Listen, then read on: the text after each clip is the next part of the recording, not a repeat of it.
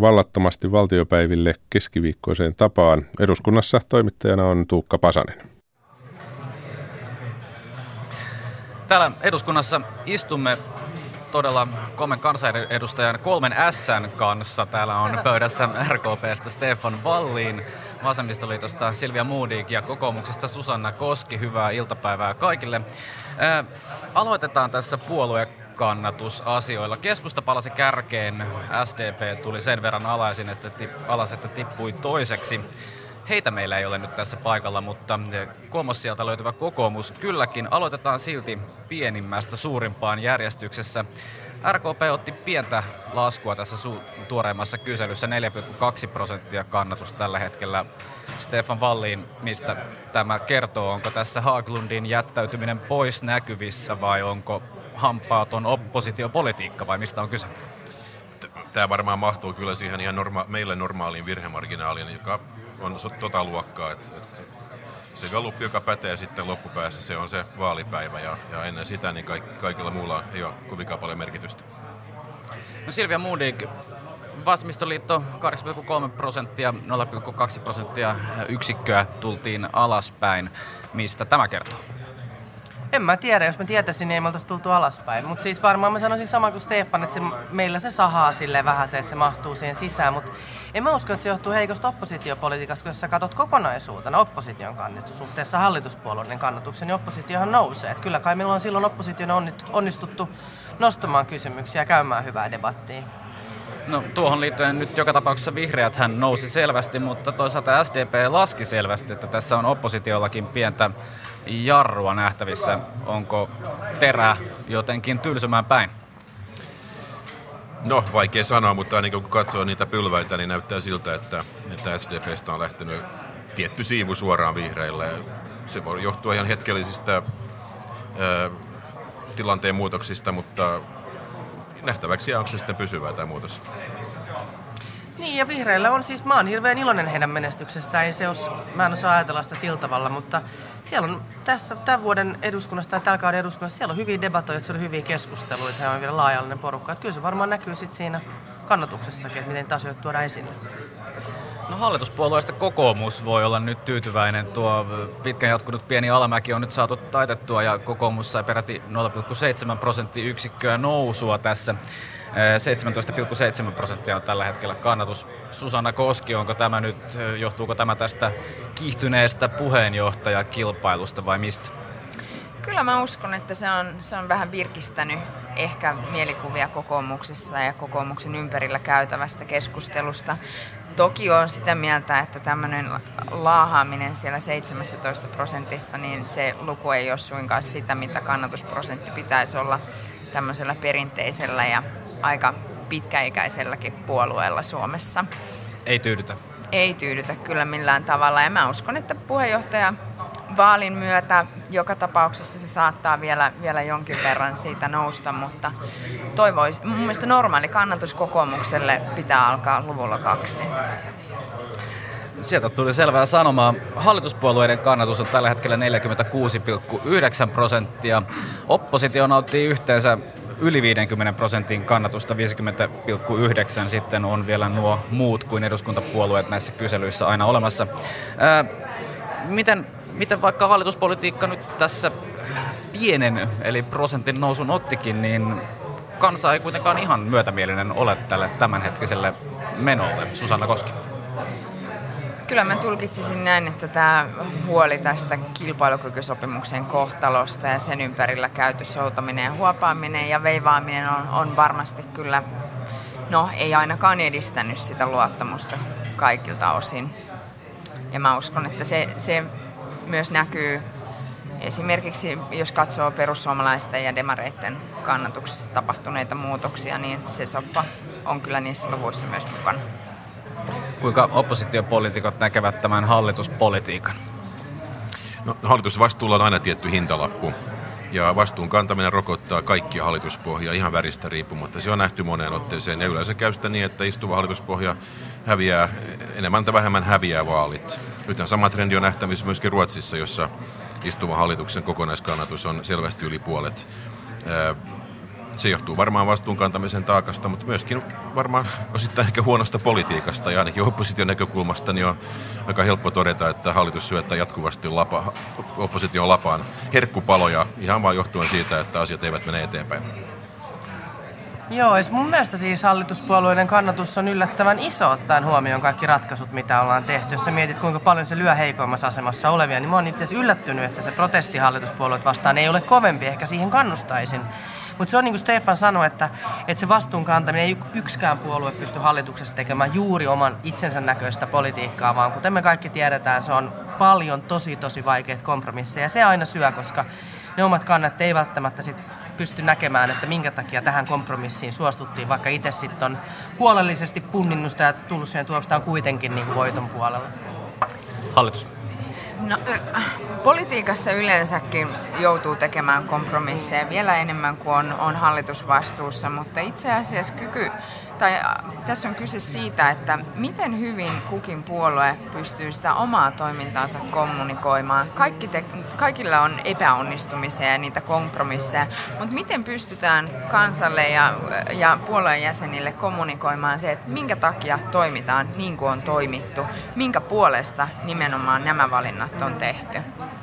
No tästä päästäänkin sitten katsomaan jo ensi viikon loppuun, eli kuinka kokoomus on esimerkiksi kommunikoinut sanomaansa eteenpäin. Teillä on kiivas puheenjohtaja taisto, siellä on Petteri Orpo, istuva puheenjohtaja Alexander Stubb ja Elina Lepomäki sitten kolmikkona kisaamassa tästä puheenjohtajuudesta. Kenen joukoissa seisot Suhan Koski?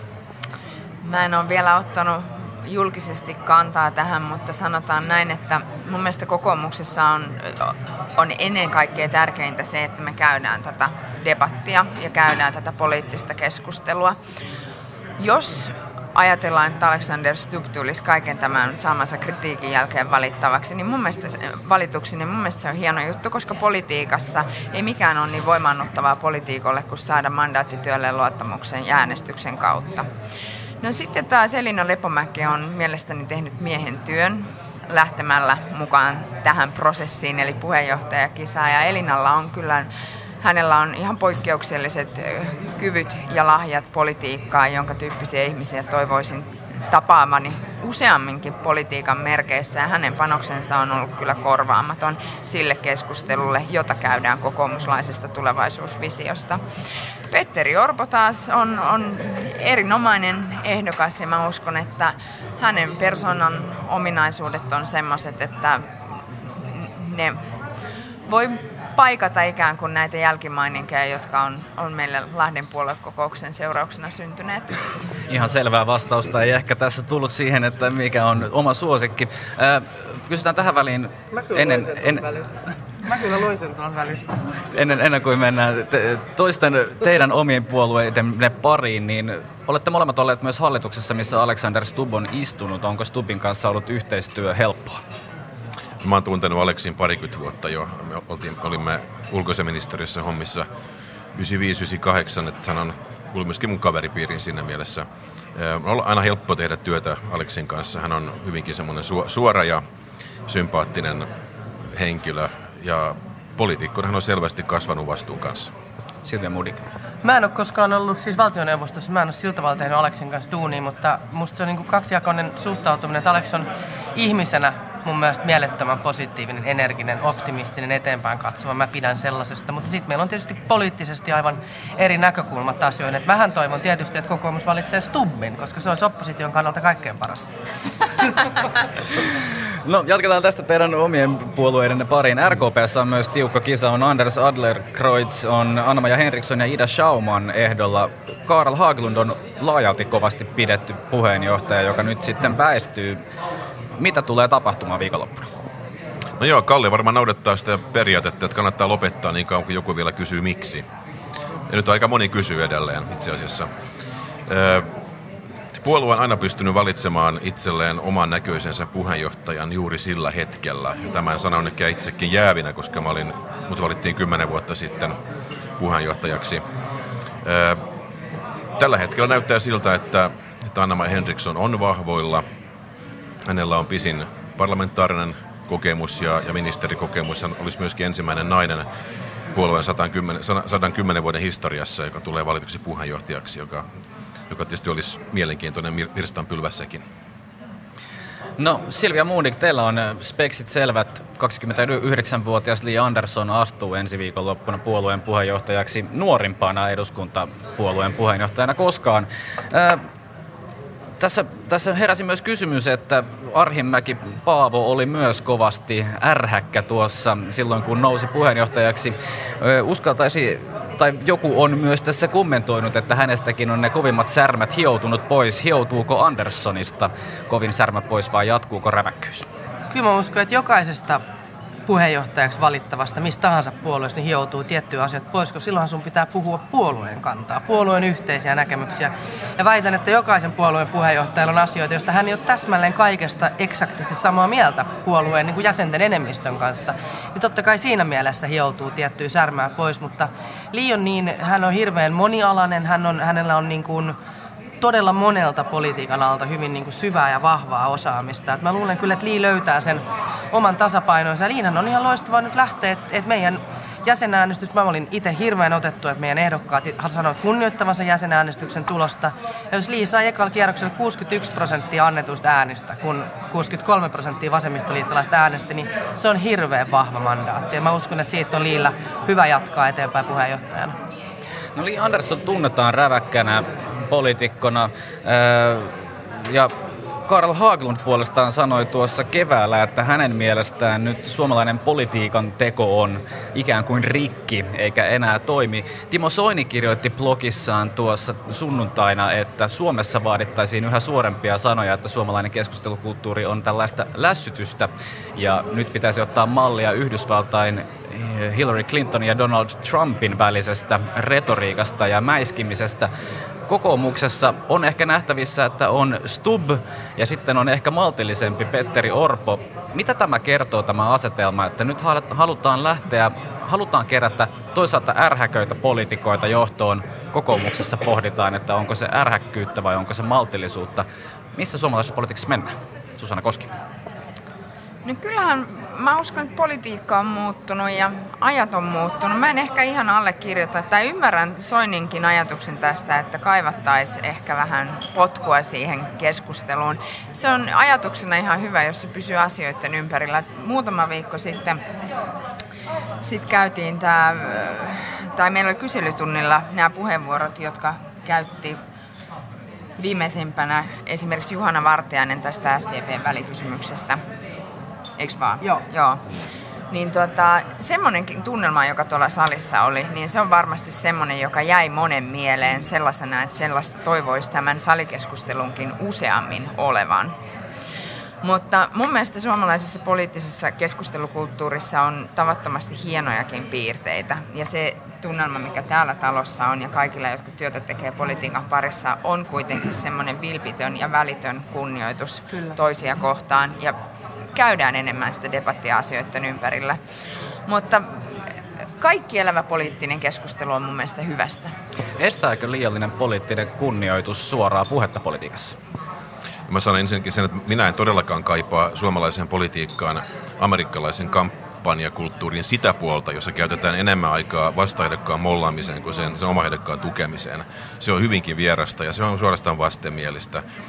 Ja tietysti voi olla eri mieltä asioista ja, ja voi ja pitääkin käydä kunnon debattia, mutta, mutta hyvä nyrkkisääntö on varmaan se, että vaikka, vaikka argumentit riitelevät, niin ihmiset eivät riitele. Ja se on varmaan yksi niin kuin meidän tämän talon selviytymiskeino, että me pystymme olemaan niin kuin toistemme kollegoita, hyviä kollegoita, katsomaan, katsomaan toisemme silmiin myöskin kovan debatin jälkeen, koska siinä on tietty kipuraja, tietty piste, jonka yli me emme mene.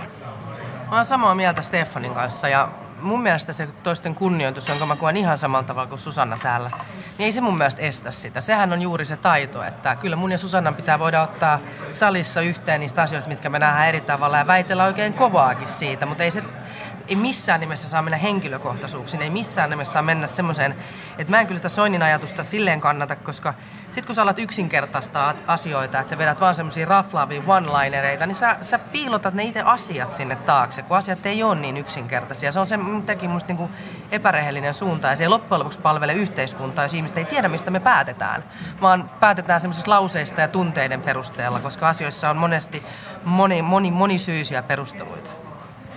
Eli puheet ja asiat, niiden tulisi kohdata. Kyllä meillä ikävä kyllä aikaa käydä, aika käy hyvin hyvin vähin, mutta pakko kysyä vielä tästä kovasti virinneestä keskustelusta tästä ulkomaalaislaista ja perheen yhdistämisestä. Hyvin lyhyt kysymys. Kuinka te olette nähneet tämän keskustelun? Uutta ulkomaalaislakia halutaan viedä, se on parhaillaan hallintovaliokunnassa ja perustuslakivaliokuntahan tuon esityksen jo hyväksyi.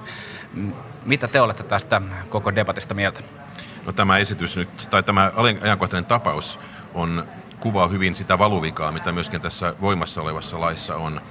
Menemättä yksityiskohtiin, niin totean vain, että on hyvä, että presidentti ja, ja sisäministeri ottavat kantaa tähän ajankohtaiseen tapaukseen. Mutta ja herää myöskin kysymys, ja mit, mitä se kertoo Suomen, Suome, Suome, Suomesta oikeusvaltiona, jos tapaus, joka nousee julkisuuteen, saa valtionjohdon liikkeelle. Kuinka moni tapaus jää katveeseen vain sen takia, että se ei pääse julkisuuteen? En kannata tätä lakiesitystä missään sen muodossa. Musta se on epäinhimillinen ja kohtuuton. Ymmärrän toki sen balanssin, mitä tässä haetaan, että, että Euroopassa pitäisi pystyä niin kuin eurooppalaisella tasolla määrittelemään ne perisäännöt. Mutta kyllä mä toivoisin, että perheen yhdistäminen nähtäisiin niin osana sitä kotoutumista, koska tämä malliesimerkki, mistä mä oon kyllä samaa mieltä Stefanin kanssa, ei tämä voi mennä tälle julkisuuden kautta yksittäisten tapausten kautta. Mutta ei mun, ei sydämeen eikä järkeen mene se, että miten ihmeessä kolme kuukautta vanha vauva ja äiti erotetaan. Susanne Koski. Niin tämän lakiesityksen taustallahan on ajatus siitä, että saadaan meidän, meidän lainsäädäntö yleiseurooppalaiselle tasolle ja yhdenmukaiseksi sen kanssa. Mutta sitten tämä, tämä ajankohtaistapaus, niin ei mun mielestäni ole mitään perustetta sille, että jos alueelliset olot ja turvallisuustilanne on parantunut ja perheen on perustunut sen jälkeen, kun joku on saanut sen oleskeluluvan, niin etteikö sitä perhettä, jos sen on sinne perustanut, niin voisi sitten muuttaa myös sinne asumaan. Tähän on pakko ikävä kyllä päättää tämä keskustelu. Kiitoksia Susanna Koski, Silvia Moodik ja Stefan Valliin ja täältä takaisin Pasilaan.